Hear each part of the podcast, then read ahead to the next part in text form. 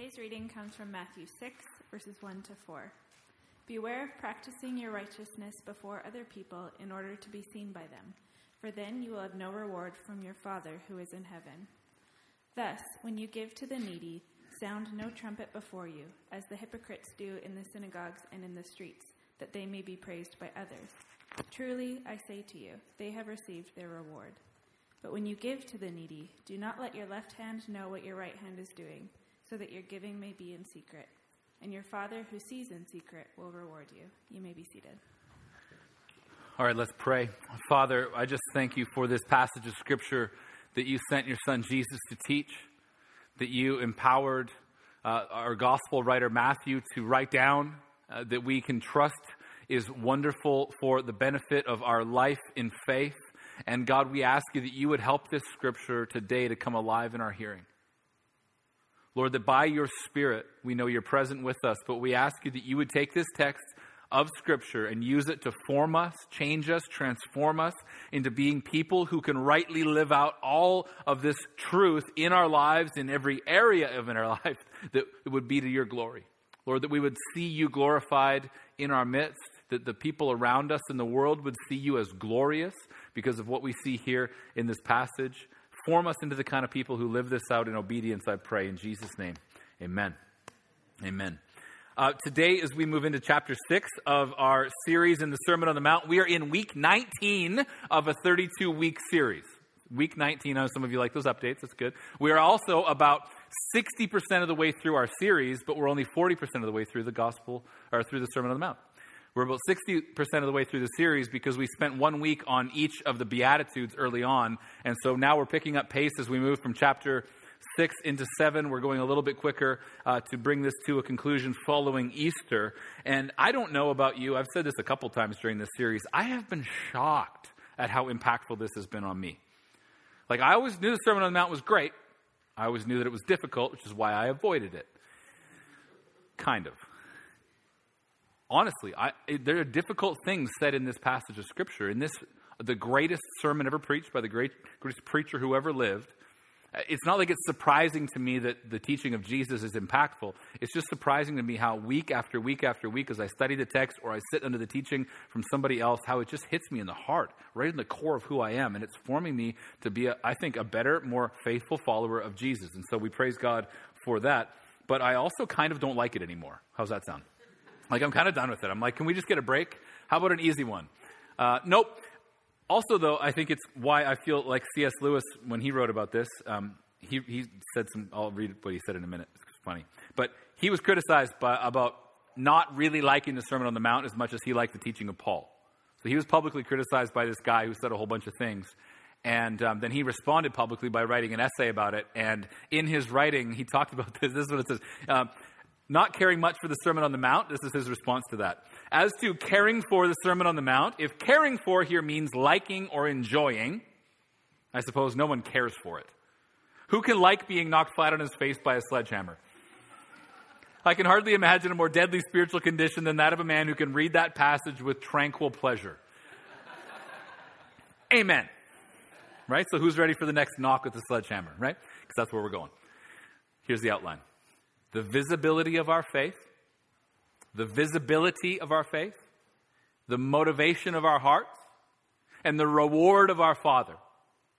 The visibility of our faith, the motivation of our hearts, and the reward of our Father. So first we start with the visibility of our faith. Now, back in November, I was preaching through Matthew chapter 5. We were at verses 13 through 15, 16, somewhere in there. 16, and we were talking about how Jesus calls his people to be salt and light in the world. I'll read the passage from verse 13 in chapter 5. It says, "You're salt of the earth. But if salt has lost its taste, how shall its saltiness be restored? It's no longer good for anything except to be thrown out and trampled under people's feet. You are the light of the world. A city set on a hill cannot be hidden. Nor do people light a lamp and put it under a basket, but on a stand, and it gives light to all in the house." We've seen throughout the Sermon on the Mount as a whole that Jesus is creating for himself a new kingdom community, a new group of people who are going to live out this new kingdom identity in every area of life. Doesn't matter what area of life you think of, this is the area of life that you're to live out this new kingdom identity. And when they do, what happens is people respond and they glorify God. So you bring your faith to bear on your work, on your education, on your recreation, on your family, on your relationships, on your friendships. You bring the kingdom of God into that place. And when people recognize the reality of Jesus' kingdom at work in us and through us, they'll glorify God because of it. That's what this text is telling us. Now, I summarized the salt and light idea back in November like this. I said the salt of the earth, being salt of the earth people, means that we need to maintain our Christ-like distinctiveness as we live around a whole bunch of other people in the city. Our Christ-like distinctiveness. But at the same time, the light of the world idea means that we need to engage in our Christ-like mission. So salt of the earth people means we maintain our Christ-like distinctiveness. Light of the world people means that we're on a Christ-like mission, trying to make the fame and deeds of God known in our day. Now, it says in verse 16, if you keep going, in the same way, let your light shine before others so that they may see your good works and give glory to your Father who is in heaven. This is the point. So that, it says in the middle of the verse, so that they may see your good works and give glory to your Father who is in heaven. See, the light that we have here, the light that we have, the light that we've received, the light of the world is Jesus.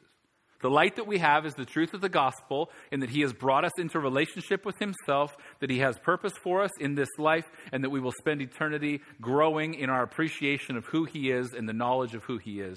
It's going to be glorious.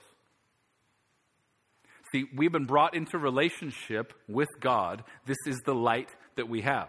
The light we have is the truth of the gospel, and this is what we're singing, this is what we're preaching, this is what we're celebrating week in and week out as we gather together for worship, word, and sacrament. This is what we are participating in as we gather together in community through the week. This is what we're participating in as we wake up in the morning and we go out into the world shining as light and living as salt of the earth. This is what's going on. We're participating in the kingdom of God. This is why the light we have is meant to shine not just in us, but actually through us, and because of the why I said in the second half of the verse, so that they may see your good works and give glory to your Father who's in heaven.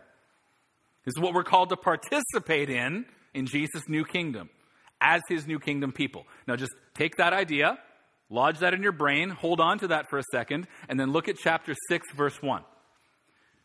Beware of practicing your righteousness before other people in order to be seen by them, for then you will have no reward from your Father who's in heaven. You ever hear that scratchy sound? It's like a record scratch. I'm not cool enough to know what that is, but it's like...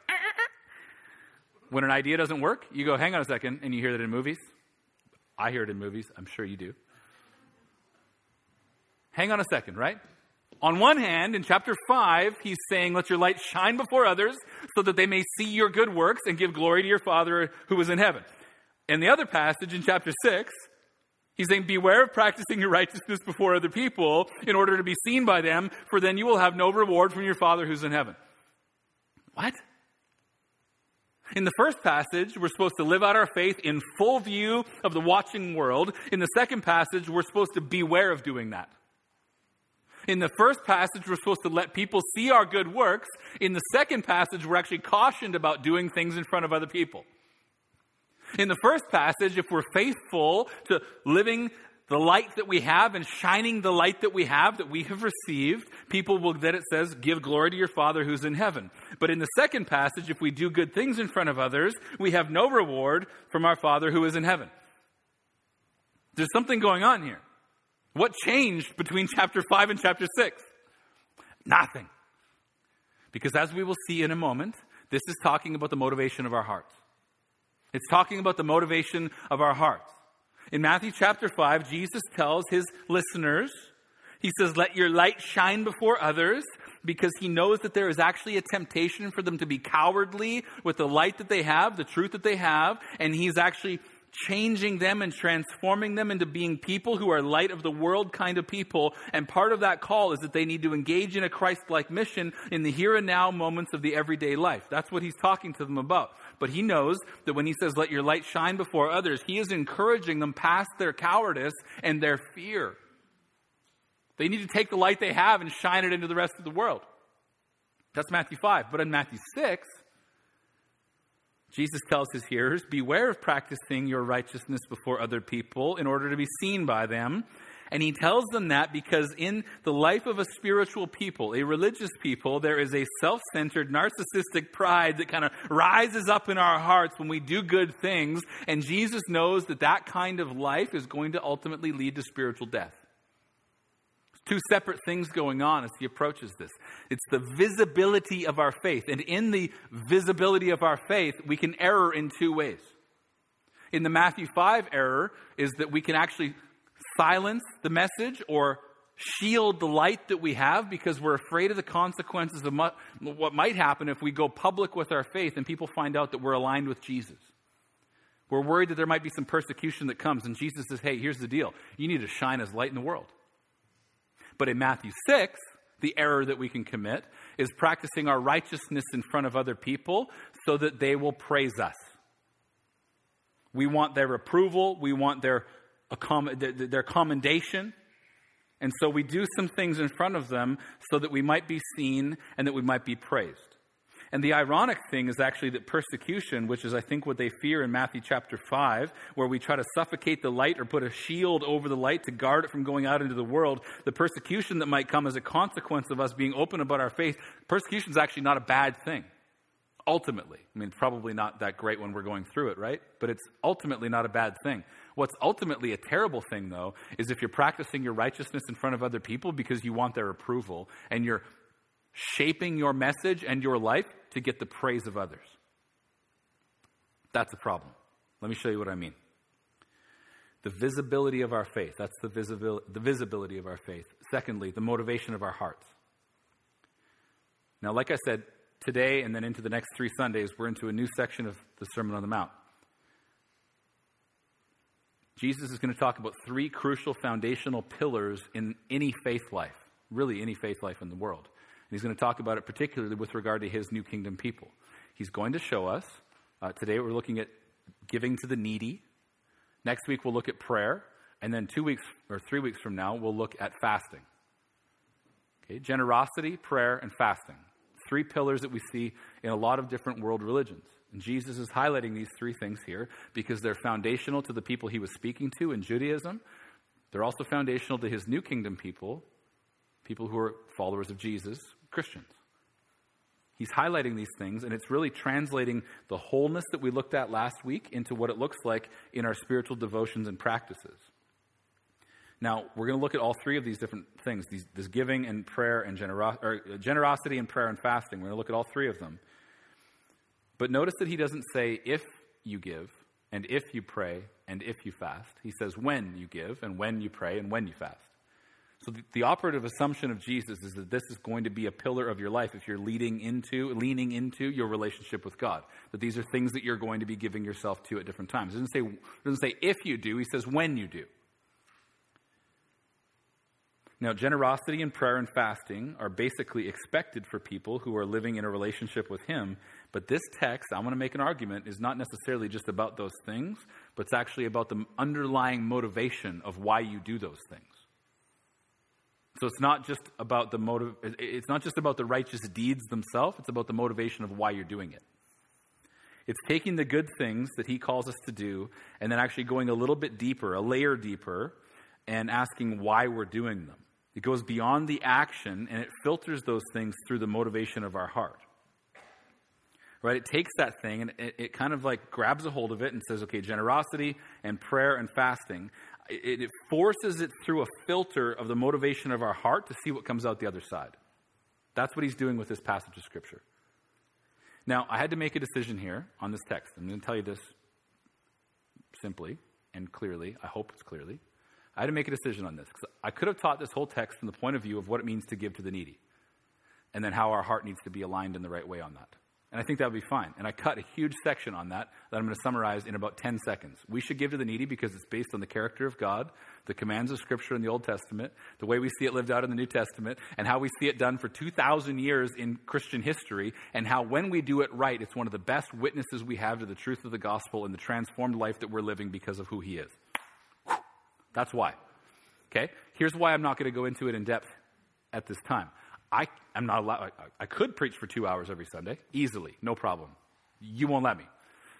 Right? I preached a little long last week, got a little heat for it. Got a little heat for it. When you're doing three gatherings back to back to back and you go 5 minutes long or 7 minutes long, maybe 8 minutes long. People who are parking are inconvenienced. The children's ministry volunteers, who are always very gracious, smile at me. They're just kind of, they're gritting their teeth while they smile because I know. So I'll preach a little bit long. I'm not going to do that today. But I'm going to linger on a different issue than I could. I'm going to linger on the issue of identity. I'm going to talk about the motivation of our heart. I'm going to linger on the motivations of our do-gooding. And I'm going to try to come at it from a heart level thing with motivation, because honestly, I don't think generosity is a problem at Christ City. I think you're very generous. I think our primary problems around here are not related to generosity, but more related to the masks that we wear and how we cover ourselves up from others. More related to our lack of vulnerability. I think it's more related to the image crafting that we do, where we want people to see us and perceive us in a particular way, where we want to project a certain kind of image to those around us so that we might be seen in that way. I think it's related to things like comparison. I think the primary problems we have around here are more to do with people-pleasing than they are with generosity. And so that's why I'm going to linger in this passage in this way and look at the motivation of our heart behind the religious devotional activities we do. Let me show you the first one. Wrong. I'm going to show you two wrong heart motivations, and then I'm going to show you the right one before we finish. First one that's, I think, incorrect. Matthew chapter 6, verse 2. Thus, when you give to the needy, sound no trumpet before you, as the hypocrites do in the synagogues and in the streets, that they may be praised by others. Truly, I say to you, they've received their reward. Okay? Sounding a trumpet before you, here's what that means. Look at me and look at what I'm doing. Sound a trumpet before you go do something good. You go, everybody pay attention to me for a second. I'm about to do something awesome. Look over here. Love me, affirm me, need me, notice me, watch what I'm doing, applaud me, celebrate me. With the goal that you would then be praised by those people who notice you. That's what he's getting at. For Christians, when we're tempted to put our good works on display to get the attention of those that we admire and respect, it's actually an alarm bell going off underneath us that we're not serving God with a singular-minded focus, but that we're actually serving Him with a divided heart. We're doing the things that He's called us to do, but we're doing it so that other people might notice. And you go, oh, I just realized I do that. Yeah, welcome here. Sledgehammer time. Sermon on the Mount. Jesus says this is what the hypocrites do. That's a great word.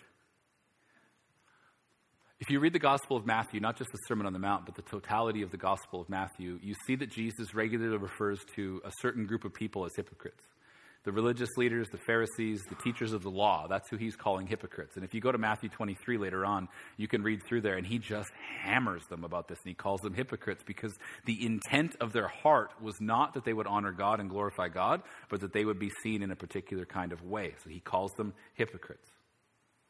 But the origins of the word hypocrite actually refer to an actor who's wearing a mask.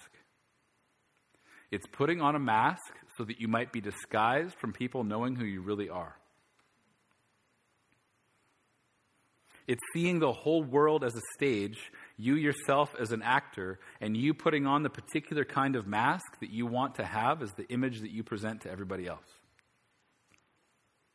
It's when the heart and the actions don't line up, and it's where there's an intent to deceive. Right, like we're going to gather at the Stanley Theater on Granville for Good Friday with East Van and Kitsilano and us from South Van. We're all going to gather together, and we're going to have a great time on Good Friday in that theater. But if you go to that theater today, tomorrow, the next day, and you buy a ticket, you go in there and you see somebody acting. You know when you go in that that's what they're going to do. It's not deceptive, it's entertainment. It's their craft. They're an actor. They put on a mask, they play a part. The hypocrite, in terms of what Jesus is talking about, is when you put on the mask with an attempt to deceive somebody in regular life. It's fair game when you go to the play and you see somebody put on a mask, you expect them to do that. It's not fair game when they're doing that in life. And so if we mask up and we want people to think about us in a certain way, Jesus actually is literally saying, you're a play actor. You're putting on a mask to deceive somebody. And every single one of us is prone to this. It's not just the politicians who do photo ops when they do good things. It's not just the celebrities who fly in on their helicopter to see a bunch of people who are starving near a well that they paid to build, and then they kind of wash their hands with hand sanitizer and get back in the helicopter after they get a picture for Instagram. It's not just that image management. We're all prone to this. All of us. Jesus is warning us against seeking the approval of man over and against the approval of God. Scott McKnight wrote, "What Jesus has in mind is not simply fakery, as if hypocrisy could be reduced to the alarming contrast of who we are and how we want to be seen. What Jesus aims at is the self-deceit that weaves itself into the fabric of a person's spirituality, in which there is not only a notice me approach, but also an inability to know that the problem is present. The sense of hypocrisy ought to warn us. This is why spiritual directors or close friends or leaders need to be attentive to the codes of our actions." Okay, it's why I have mentors in my life who I go to and intentionally ask them questions about me and intentionally give them permission to speak into my life. It's because I'm blind to certain things that I do where I am actually being hypocritical and putting an image out there that is not true. It's why I have an accountability partner, but it's not an accountability partner just in terms of sexual purity. It's people who know me and work with me who go, dude, you're not being the same guy in front of everybody else as you are privately. And they have the ability to call me out on that. We actually all need that in our life. It's why I have a very close relationship with my wife. And because I have a very close relationship with my wife, she can say, hey, Mr. Sunday Brett is not the same as Mr. Monday Brett. And anytime that happens, she can crack the whip on me on that one and go, you're not living it out. You are putting on a mask and pretending you're somebody you're not. Now, I get it. I have the easiest job in the whole world as a Christian. I don't have to worry about, suffocating the light of God here or masking the light of God. My whole job is to do this well. My whole job is to talk about being distinctive from the world, salt of the earth kind of people. My whole job is actually quite easy, and I get that it's much more difficult when you walk into your workplace tomorrow morning or where you go to school or whatever it is that you're doing tomorrow as you go back to regular life beyond the Sunday gathered church. I get that. But we know that hypocrisy is setting in when we try and nurture a certain kind of image of ourselves. And I want to say that can play in a couple of different ways. We can play it off where we live like we don't believe in Jesus from Monday to Saturday, and then we come here on Sunday, and it's, oh, bless the Lord. Hey, bless you, brother. Bless you, sister. And it's the religious mask that we put on. Or it could be that we're really actually transformed followers of Jesus, and Monday morning, it's not that we take off the religious mask, it's that we put on a worldly mask so that people will accept us.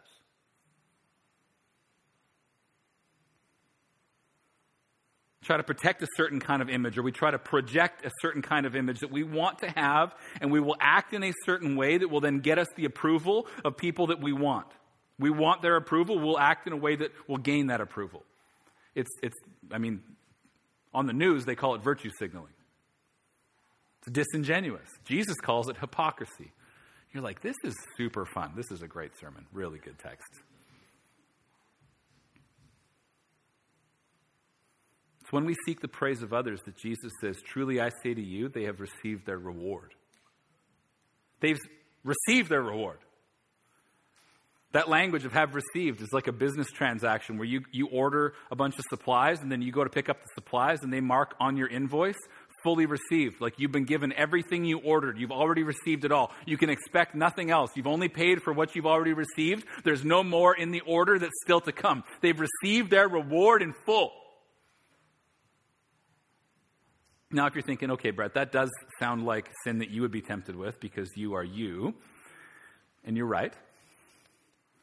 But you say to yourself, I'm meek and I'm quiet and I'm just a mild person and I don't need the attention and the affirmation of others the same way you do, Brett.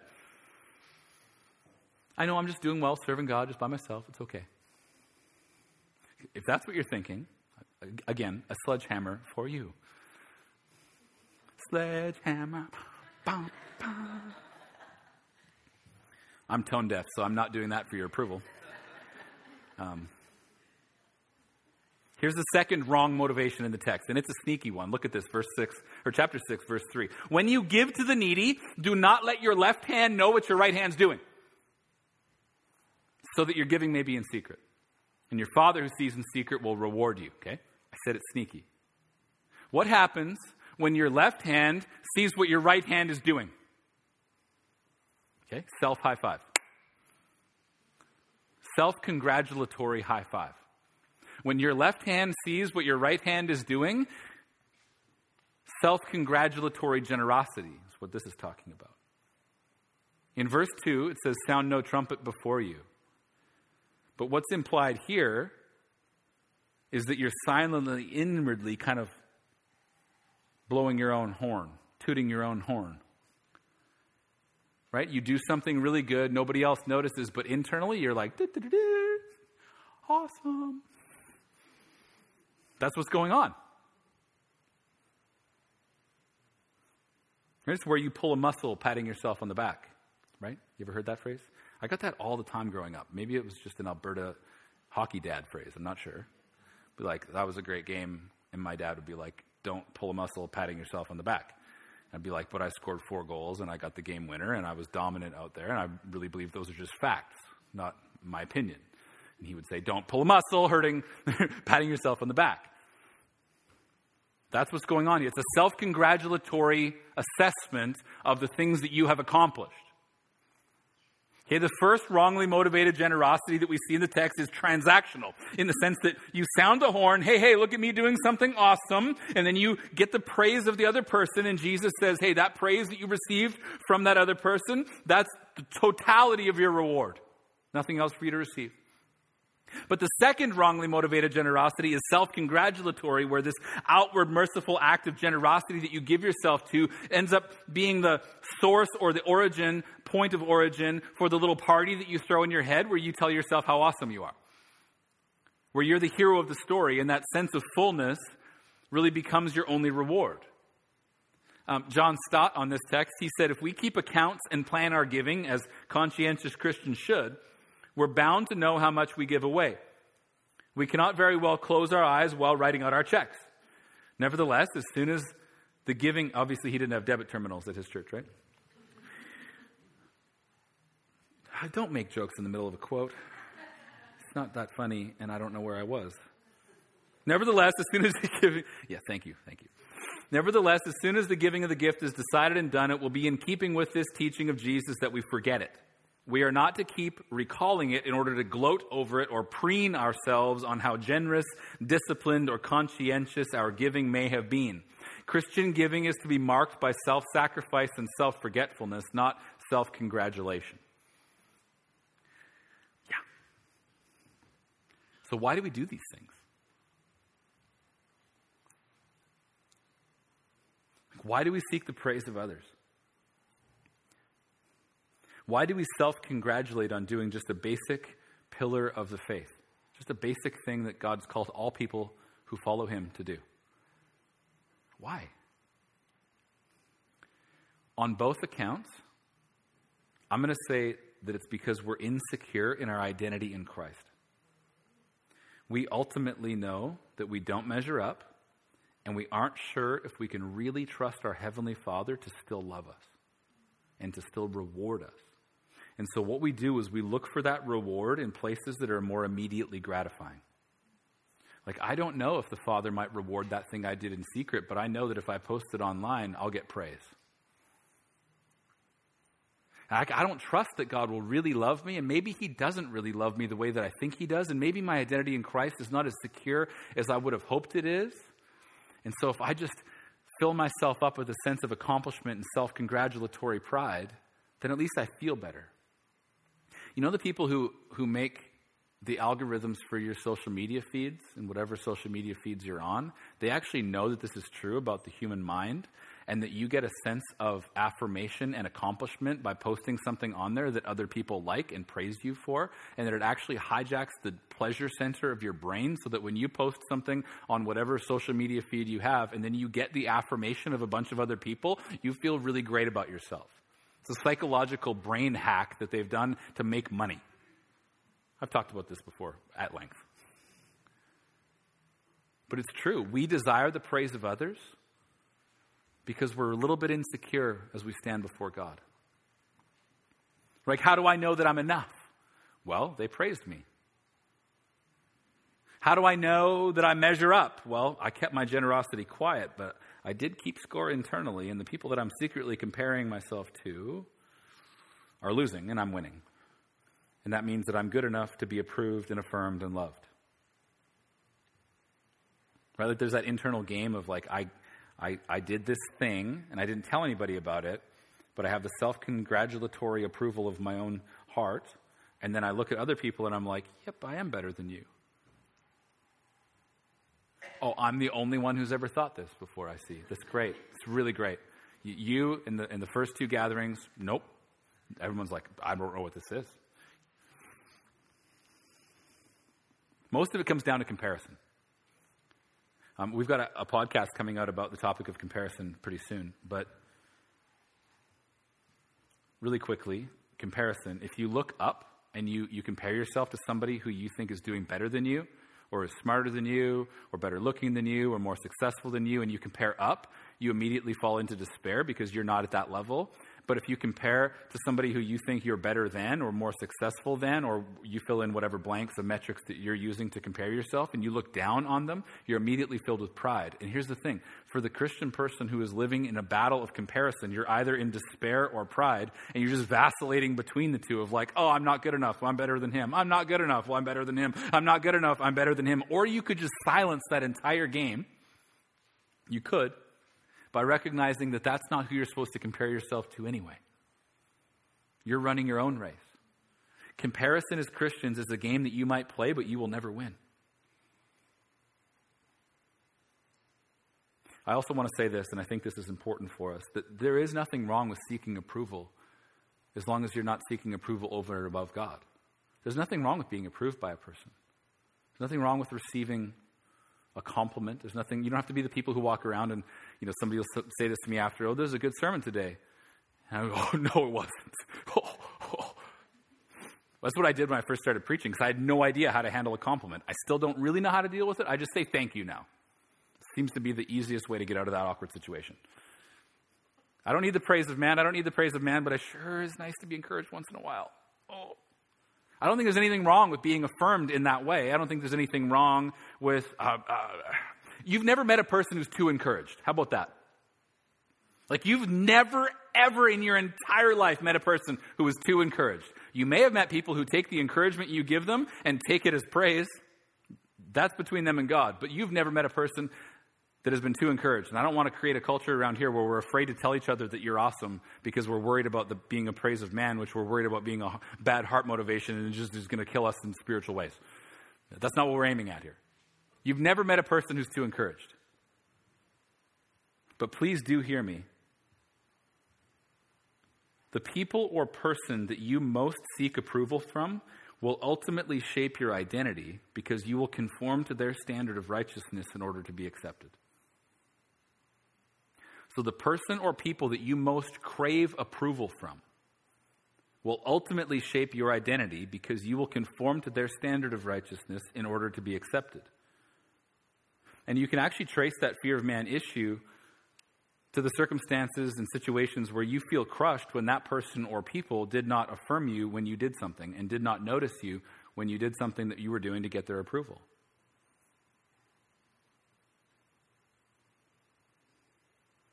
See, if you seek and receive the praise of man, you've received your reward in full. If you seek and receive the warm fuzzies as it relates to your own greatness when you do something good, you've received your reward in full.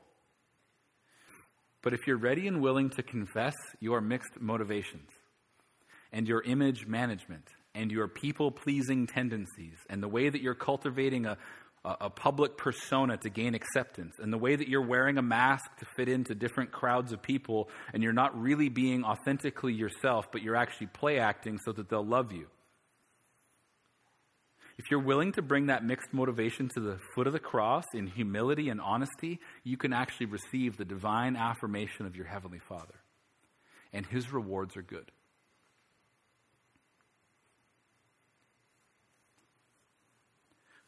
Whose glory are you living for? Whose praise are you living for? the affirmation and reward of your Heavenly Father who knows what is good for you, or the affirmation and praise of the people around you who you just want them to like you? Somebody said something to me in between the gatherings on this.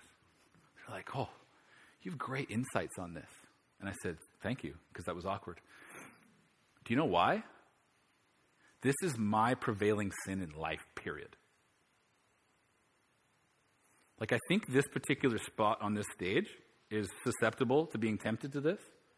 I have great insights on this because I fight with it just about every day. So am I willing to kill it? Am I willing to put it at the foot of the cross? I hate this about me. I want you to like me. And that bothers me.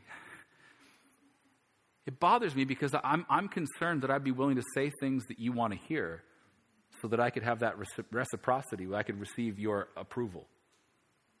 There are certain people in my life that I want them to approve me. And that's not necessarily bad, but what am I willing to do to compromise so that they will love me? There. It's cheaper than therapy, right? That was just a 30-second self-indulgent exploration of my own soul. The visibility of our faith. See, we're called to let our light shine for the glory of God, not for the praise of others. The motivation of our hearts. See, if we're motivated by the praise of others or that self-congratulatory sense of accomplishment in ourselves, then we need to confess that. We just need to lay it at the feet of Jesus. It's okay. He'll forgive you. He forgives me. But we do need to turn third to the reward of the Father. Look at the text again, verses 2-4. It says, thus when you give to the needy, sound no trumpet before you as the hypocrites do in the synagogues and in the streets, that they may be praised by others. Truly, I say to you, they have received their reward. But when you give to the needy, do not let your left hand know what your right hand is doing, so that your giving may be in secret, and your Father who sees in secret will reward you. So you say, what is the reward of the Father? That's the question I have when I look at this text. What's the reward of our Heavenly Father in our lives? I think it's in part related to the blessed are statements of Matthew chapter 5, verses 1-10, where we looked at the Beatitudes, the blessed statements, or blessed, where we said to be blessed is to be happy, flourishing, and in right relations with God and others. I think the reward is actually caught up in that statement, because those all had future components to it. So you have blessed are the merciful, for they shall receive mercy. Blessed are the pure in heart, for they shall see God. You kind of go through all of it. There's a future reward component to it, but the reward is all wrapped up in the reality that you're in relationship with God and that you're seeing the will of God lived out in your life. And so there's something about the reward that's intrinsically tied to the relationship we have with Him. And so the blessing and the reward of the kingdom of God is not for those who seek the praise of man, the praise of women, the praise of others, but or even those who want to compare themselves to others in some sort of self-congratulatory kind of way. But the reward is for those who serve quietly, and they serve and they give and they do good, but they do it all for God's glory, not their own. That's where the sweet spot of reward is. It's talking about having hearts that are aligned with God. They're connected to Him, where we love what God loves and we want what God wants. The reward is then seen and it's experienced in the fruit of our labor as we live our lives that God might be glorified through us. And the only way that we can live and obey the command of Jesus to let our light shine before others is actually when our hearts are really desperate that the watching world around us would see our good works and then glorify our Father who is in heaven. And so as it pertains to giving to the needy, we don't give in order to get. We don't give in order to be seen. We don't give in order to puff ourselves up in some kind of way. We give with a pure heart, with a singular focus, with an unmixed motive, out of the overflow of the love that we ourselves have received from our Heavenly Father, that we might live into His will for our lives. And when we know His love, we can then give truly, and we can give lovingly, and we can give quietly, trusting that our Father who sees in secret will reward us. He rewards us. By this expression, John Calvin said, by this expression, talking about the one who rewards us in secret, he means that we ought to be satisfied with having God for our only witness. And let me say this. None of us have ever had a pure motive in our life. If you're waiting for a pure motive to do something that God's called you to do, you will be like the skeleton sitting in the chair waiting to get up. It's just a skeleton 20 years later. You're just dead. You'll be dead before you have a pure motive. I've never had a pure motive in my life. We cannot wait for pure motives to do good things. We have to live out of it and ask God to correct us and align us as we do those things that he has called us to do. But hear me, there is one who always had a pure motive, who never ever served for the praise of others, who never did something because he thought it would look good on him, who never turned spiritual acts of religious devotion into a game of comparison, who never turned his generosity into a comparison whereby he won the game, that he could kind of keep score and do better than his neighbor. There's only one who ever had a pure motivation. And Jesus was the most generous one in the sense that he, in perfect obedience to his Father, gave everything. He went to the cross and he gave quietly. With no fanfare, he drew attention not to himself, but silently went to the cross on our behalf. When nobody else in the city realized what was happening, he gave his life for us, that 2,000 years later we'd be talking about it on the west coast of North America. You got to think, put yourself in the shoes of the people who lived in the city of Jerusalem in the early 30s of the first century AD. You got to think about this. Jesus Christ was crucified. Jesus of Nazareth was taken outside the city and crucified, and he died for the atonement, the atoning work. He died in our place for our sins that we might be welcomed into relationship with God our Father, that we might receive his reward. He died and no one noticed. Very few people had a clue what was going on. You got to think there were people living in Jerusalem who were just like going down to the grocery store to buy vegetables for dinner that night. Oh, did you hear they crucified that Jesus of Nazareth? Oh yeah, interesting guy. He just silently died in our place with no fanfare, with a pure motivation that God and God alone would be glorified through his work.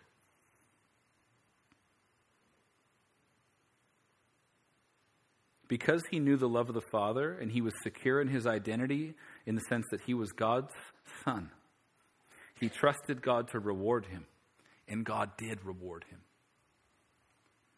This isn't going to be on the screen. I want you to hear it.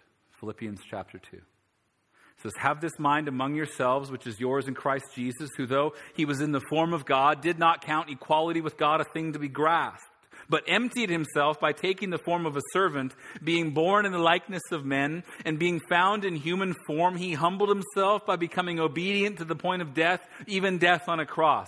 And because of that, it says, therefore, because of all of that humility and all of that obedience and all of that pure motivation where he only wanted God to be glorified, look at this, therefore, God has highly exalted him and bestowed on him the name that is above every name, so that at the name of Jesus every knee should bow in heaven and on earth and under the earth, and every tongue confess that Jesus Christ is Lord, to the glory of God the Father. See, because of Jesus' perfect, quiet, singular focused obedience with no mixed motivation, he's been given the name that is above every name. Jesus' quiet gift on our behalf did not go unnoticed. It went unnoticed by the people around him in the city, save for those who knew what he was doing. But it didn't go unnoticed by the Father. The glory of that gift has transformed this world, and it has brought infinite praise and worship to God. And so it should. Jesus is the one with a pure motivation who accomplished what we could not, that we might walk with him and have our motivations made pure. Would you stand with me as we respond today? Thanks for listening.